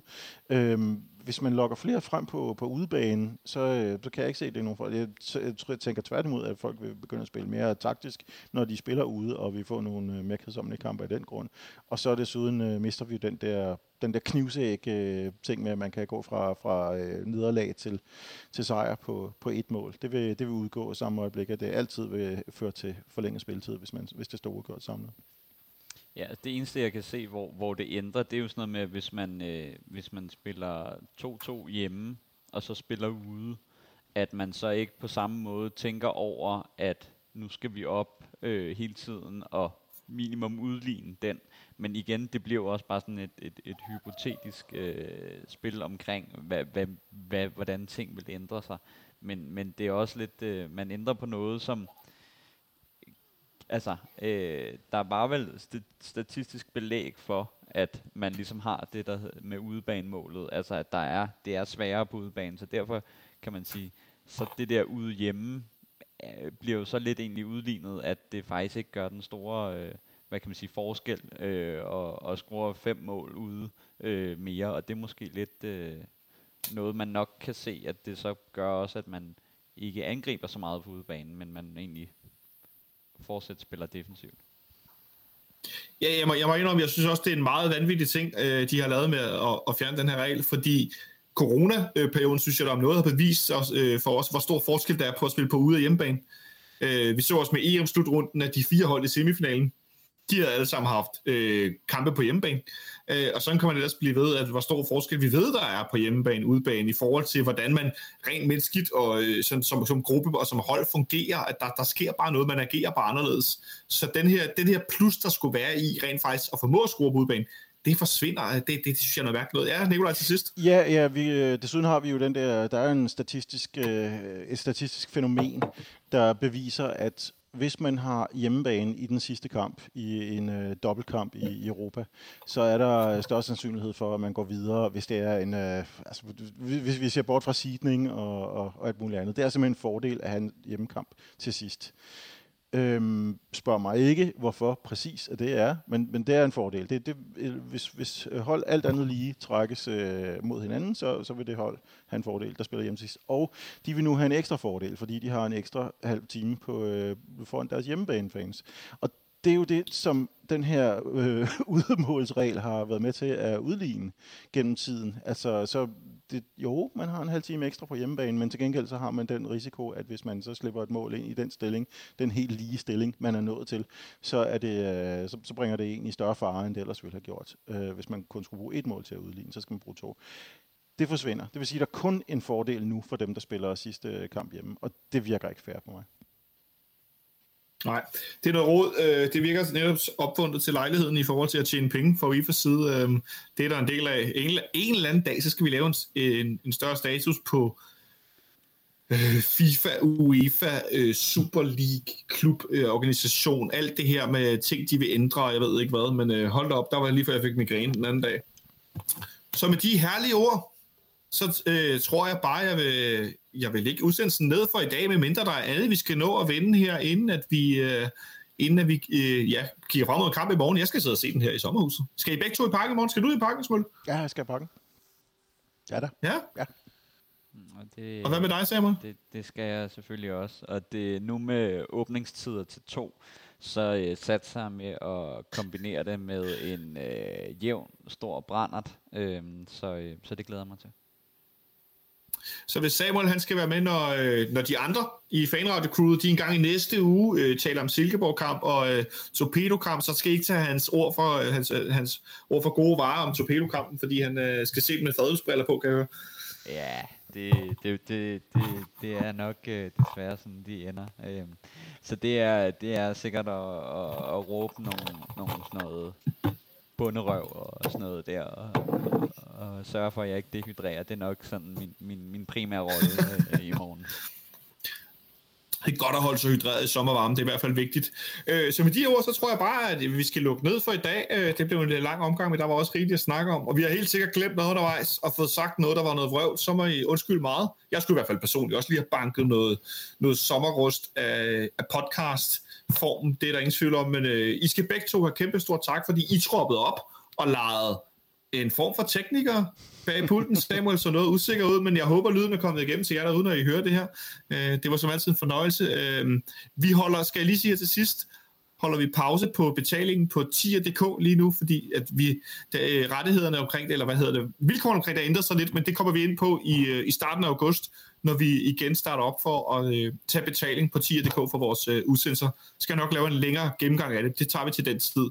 Og så øh, hold øje med vores side på, på, øh, på Facebook og med vores Twitter-profil, og selvfølgelig på kphfanradio.dk, hvor vi også lægger udsendelser op. Vi vender tilbage en gang i næste uge. Hvordan der var ledes, og hvem der øh, dukker op, det øh, skal vi nok melde ud, når vi kommer lidt nærmere. Der er stadig lidt feriestemning over. Så indtil da, øh, god kamp i morgen, og god kamp øh, på søndag, og, øh, og have det godt så længe.